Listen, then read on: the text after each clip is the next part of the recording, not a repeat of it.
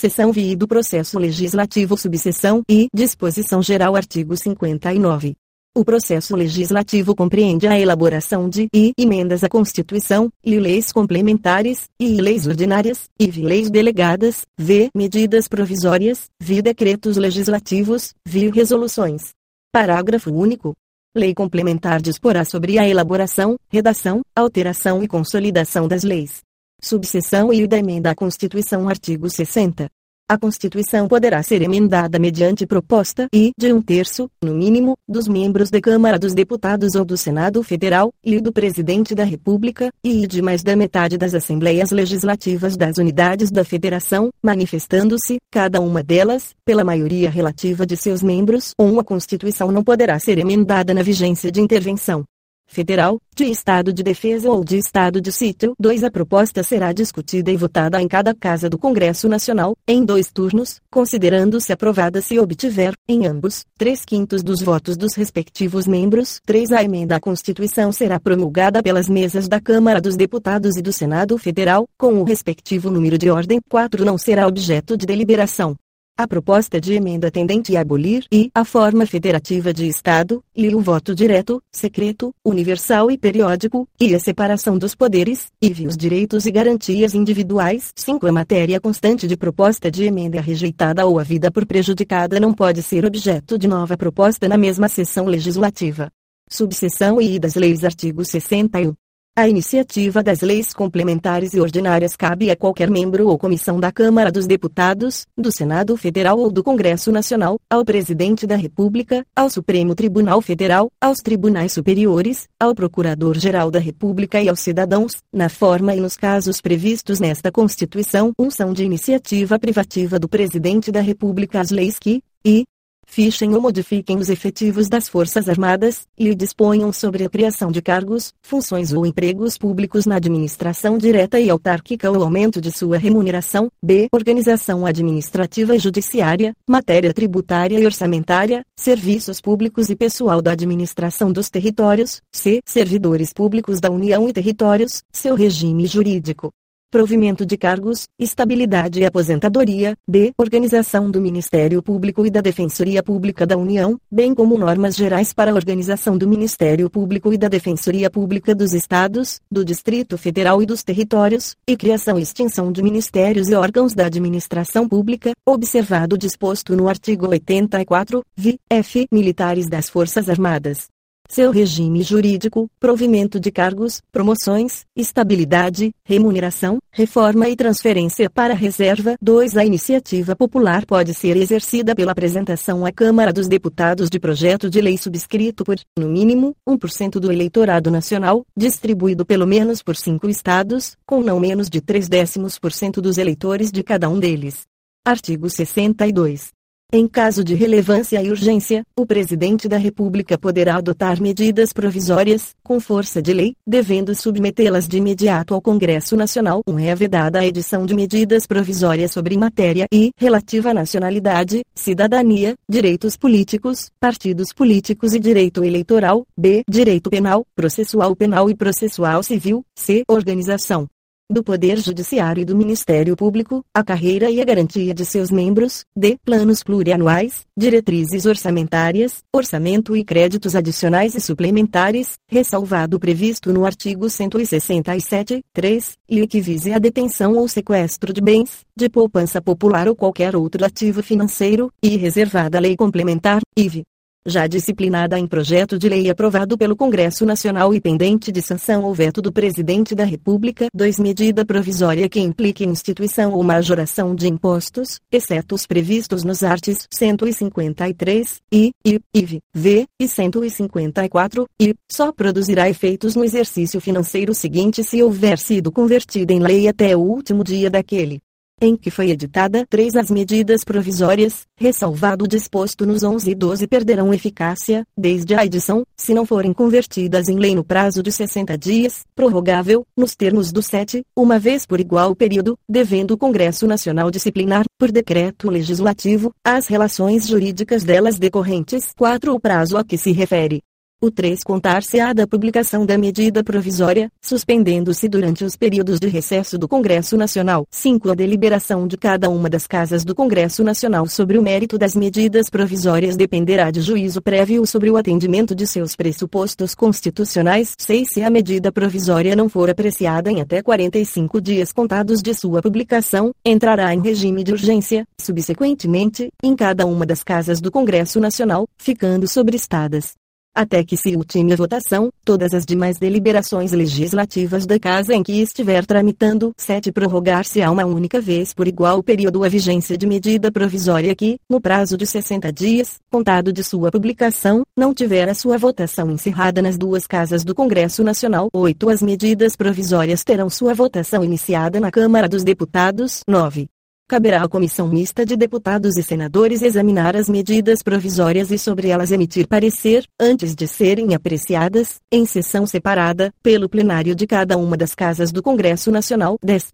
É vedada a reedição, na mesma sessão legislativa, de medida provisória que tenha sido rejeitada ou que tenha perdido sua eficácia por decurso de prazo. 11 não editado o decreto legislativo a que se refere 3 até 60 dias após a rejeição ou perda de eficácia de medida provisória, as relações jurídicas constituídas e decorrentes de atos praticados durante sua vigência conservar-se-ão por ela regidas. 12. Aprovado o projeto de lei de conversão alterando o texto original da medida provisória, esta manter-se-á integralmente em vigor até que seja sancionado ou vetado o projeto. Artigo 63.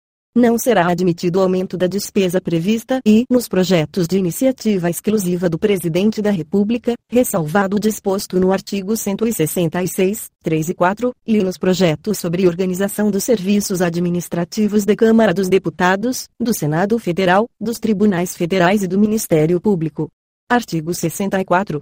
A discussão e votação dos projetos de lei de iniciativa do Presidente da República, do Supremo Tribunal Federal e dos Tribunais Superiores terão início na Câmara dos Deputados. O Presidente da República poderá solicitar urgência para apreciação de projetos de sua iniciativa. 2. Se, no caso do a Câmara dos Deputados e o Senado Federal não se manifestarem sobre a proposição, cada qual sucessivamente, em até 45 dias, sobrestar-se-ão todas as demais deliberações legislativas da respectiva casa, com exceção das que tenham prazo constitucional determinado, até que se ultime a votação. 3. A apreciação das emendas do Senado Federal pela Câmara dos Deputados far-se-á no prazo de 10 dias, observado quanto a mais o disposto no parágrafo anterior. 4. Os prazos do 2 não correm nos períodos de recesso do Congresso Nacional, nem se aplicam aos projetos de código Artigo 65. O projeto de lei aprovado por uma casa será revisto pela outra, em um só turno de discussão e votação, e enviado à sanção ou promulgação, se a casa revisor o aprovar, ou arquivado, se o rejeitar. Parágrafo único. Sendo o projeto emendado, voltará à casa iniciadora. Artigo 66. A casa na qual tenha sido concluída a votação enviará o projeto de lei ao Presidente da República, que, aquecendo, o sancionará. Um se o Presidente da República considerar o projeto, no todo ou em parte, inconstitucional ou contrário ao interesse público, vetá-lo-á total ou parcialmente, no prazo de 15 dias úteis, contados da data do recebimento, e comunicará, dentro de 48 horas, ao presidente do Senado Federal os motivos do veto. 2. O veto parcial somente abrangerá texto integral de artigo, de parágrafo, de inciso ou de alínea. 3. Decorrido o prazo de 15 dias, o silêncio do presidente da República importará sanção. 4. O veto será apreciado em sessão conjunta, dentro de 30 dias a contar de seu recebimento, só podendo ser rejeitado pelo voto da maioria absoluta dos deputados e senadores. Em escrutínio secreto, 5. Se o veto não for mantido, será o projeto enviado, para promulgação, ao Presidente da República. 6. Esgotado sem deliberação o prazo estabelecido no 4, o veto será colocado na ordem do dia da sessão imediata, sobrestadas as demais proposições, até a sua votação final. 7. Se a lei não for promulgada dentro de 48 horas pelo Presidente da República, nos casos dos 3 e 5, o presidente do Senado a promulgará, e, se este não fizer em igual prazo, caberá ao vice-presidente do Senado fazê-lo. Artigo 67. A matéria constante de projeto de lei rejeitado somente poderá constituir objeto de novo projeto, na mesma sessão legislativa, mediante proposta da maioria absoluta dos membros de qualquer das casas do Congresso Nacional. Artigo 68. As leis delegadas serão elaboradas pelo Presidente da República, que deverá solicitar a delegação ao Congresso Nacional ou não serão objeto de delegação os atos de competência exclusiva do Congresso Nacional, os de competência privativa da Câmara dos Deputados ou do Senado Federal, a matéria reservada à lei complementar, nem a legislação sobre e organização do Poder Judiciário e do Ministério Público a carreira e a garantia de seus membros e nacionalidade, cidadania, direitos individuais, políticos e eleitorais, e planos plurianuais, diretrizes orçamentárias e orçamentos. 2. A delegação ao Presidente da República terá a forma de resolução do Congresso Nacional, que especificará seu conteúdo e os termos de seu exercício. 3. Se a resolução determinar a apreciação do projeto pelo Congresso Nacional, este a fará em votação única, vedada qualquer emenda. Artigo 69. As leis complementares serão aprovadas por maioria absoluta. Seção X da Fiscalização Contábil, Financeira e Orçamentária Artigo 70. A fiscalização contábil, financeira, orçamentária, operacional e patrimonial da União e das entidades da administração direta e indireta, quanto à legalidade, legitimidade, economicidade, aplicação das subvenções e renúncia de receitas, será exercida pelo Congresso Nacional, mediante controle externo, e pelo sistema de controle interno de cada poder. Parágrafo único. Prestará contas qualquer pessoa física ou jurídica, pública ou privada, que utilize, arrecade, guarde, gerencie ou administre dinheiros, bens e valores públicos ou pelos quais a União responda, ou que, em nome desta, assuma obrigações de natureza pecuniária. Artigo 71.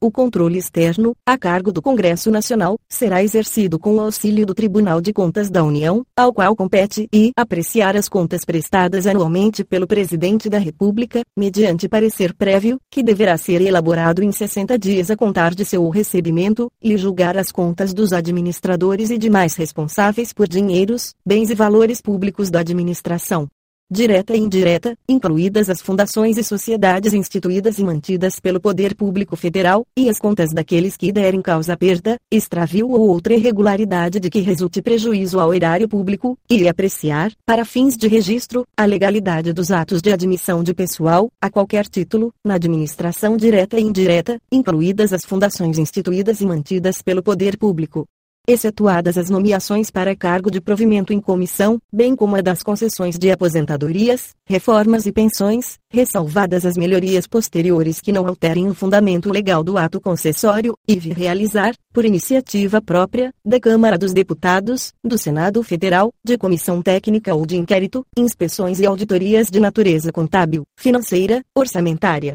operacional e patrimonial, nas unidades administrativas dos poderes legislativo, executivo e judiciário, e demais entidades referidas no inciso I, v. Fiscalizar as contas nacionais das empresas supranacionais de cujo capital social a União participe, de forma direta ou indireta, nos termos do Tratado Constitutivo, vi fiscalizar a aplicação de quaisquer recursos repassados pela União, mediante convênio acordo, ajuste ou outros instrumentos congêneres, a Estado, ao Distrito Federal ou a município, vir prestar as informações solicitadas pelo Congresso Nacional, por qualquer de suas casas, ou por qualquer das respectivas comissões, sobre a fiscalização contábil, financeira, orçamentária, operacional e patrimonial e, sobre resultados de auditorias e inspeções realizadas, via aplicar aos responsáveis, em caso de legalidade de despesa ou irregularidade de contas, as sanções previstas em lei, que estabelecerá, entre outras combinações, multa proporcional ao dano causado ao erário, e assinar prazo para que o órgão ou entidade adote as providências necessárias ao exato cumprimento da lei, se verificada a ilegalidade, x, sustar, se não atendido, a execução do ato impugnado, comunicando a decisão à Câmara dos Deputados e ao Senado Federal, se representar ao poder competente sobre irregularidades ou abusos apurados, ou no caso de contrato, o ato de sustação será adotado diretamente pelo Congresso Nacional, que solicitará, de imediato, ao Poder Executivo as medidas cabíveis. 2. Se o Congresso Nacional ou o Poder Executivo no prazo de 90 dias, não efetivar as medidas previstas no parágrafo anterior, o tribunal decidirá a respeito. 3. As decisões do tribunal de que resulte imputação de débito ou multa terão eficácia de título executivo. 4. O tribunal encaminhará ao Congresso Nacional, trimestral e anualmente, relatório de suas atividades. Artigo 72. A comissão mista permanente a que se refere o artigo 166, 1, diante de indícios de despesas não autorizadas, ainda que sob a forma de investimentos não programados ou de subsídios não aprovados, poderá solicitar à autoridade governamental responsável que, no prazo de cinco dias, preste os esclarecimentos necessários ou não prestados os esclarecimentos, ou considerados estes insuficientes. A comissão solicitará ao tribunal pronunciamento conclusivo sobre a matéria, no prazo de 30 dias. 2. Entendendo o tribunal irregular a despesa, a comissão, se julgar que o gasto possa causar dano irreparável ou grave lesão à economia pública, proporá ao Congresso Nacional sua sustação. Artigo 73. O Tribunal de Contas da União, integrado por nove ministros, tem sede no Distrito Federal, quadro próprio de pessoal e jurisdição em todo o território nacional, exercendo, no que couber, as atribuições previstas no artigo 96. Os ministros do Tribunal de Contas da União serão nomeados dentre brasileiros que satisfaçam os seguintes requisitos e mais de 35 e menos de 65 anos de idade, e idoneidade moral e reputação ilibada, e notórios conhecimentos jurídicos, contábeis, econômicos e financeiros ou de administração pública, e mais de 10 anos de exercício de função ou de efetiva atividade profissional que exija os conhecimentos mencionados no inciso anterior. 2. Os ministros do Tribunal de Contas da União serão escolhidos e um terço pelo Presidente da República, com aprovação do Senado Federal, sendo dois alternadamente dentre auditores e membros do Ministério Público junto ao Tribunal, indicados em lista tríplice pelo Tribunal, segundo os critérios de antiguidade e merecimento, e dois terços pelo Congresso Nacional. 3. Os ministros do Tribunal de Contas da União terão as mesmas garantias, prerrogativas, impedimentos, vencimentos e vantagens dos ministros do Superior Tribunal de Justiça, aplicando-se-lhes, quanto à aposentadoria e pensão, as normas constantes do artigo 44. O auditor, quando em substituição a ministro, terá as mesmas garantias e impedimentos do titular e, quando no exercício das demais atribuições da judicatura, as de juiz de Tribunal Regional Federal. Artigo 74. Os poderes legislativo, executivo e judiciário manterão, de forma integrada, sistema de controle interno com a finalidade de e avaliar o cumprimento das metas previstas no plano plurianual, a execução dos programas de governo e dos orçamentos da União, e comprovar a legalidade e avaliar os resultados, quanto à eficácia e eficiência, da gestão orçamentária, financeira e patrimonial nos órgãos e entidades da administração federal, bem como da aplicação de recursos públicos por entidades de direito privado, e exercer o controle das operações de crédito, avais e garantias, bem como dos direitos e haveres da União, e apoiar o controle externo no exercício de sua missão institucional. Os responsáveis pelo controle interno, ao tomarem conhecimento de qualquer irregularidade ou ilegalidade, dela darão ciência ao Tribunal de Contas da União, sob pena de responsabilidade solidária. 2. Qualquer cidadão, partido político, associação ou sindicato é parte legítima para, na forma da lei, denunciar irregularidades ou ilegalidades perante o Tribunal de Contas da União. Artigo 75. As normas estabelecidas nesta seção aplicam-se, no que couber, à organização, composição e fiscalização dos tribunais de contas dos estados e do Distrito Federal, bem como dos tribunais e conselhos de contas dos municípios. Parágrafo único. As constituições estaduais disporão sobre os tribunais de contas respectivos, que serão integrados por sete conselheiros,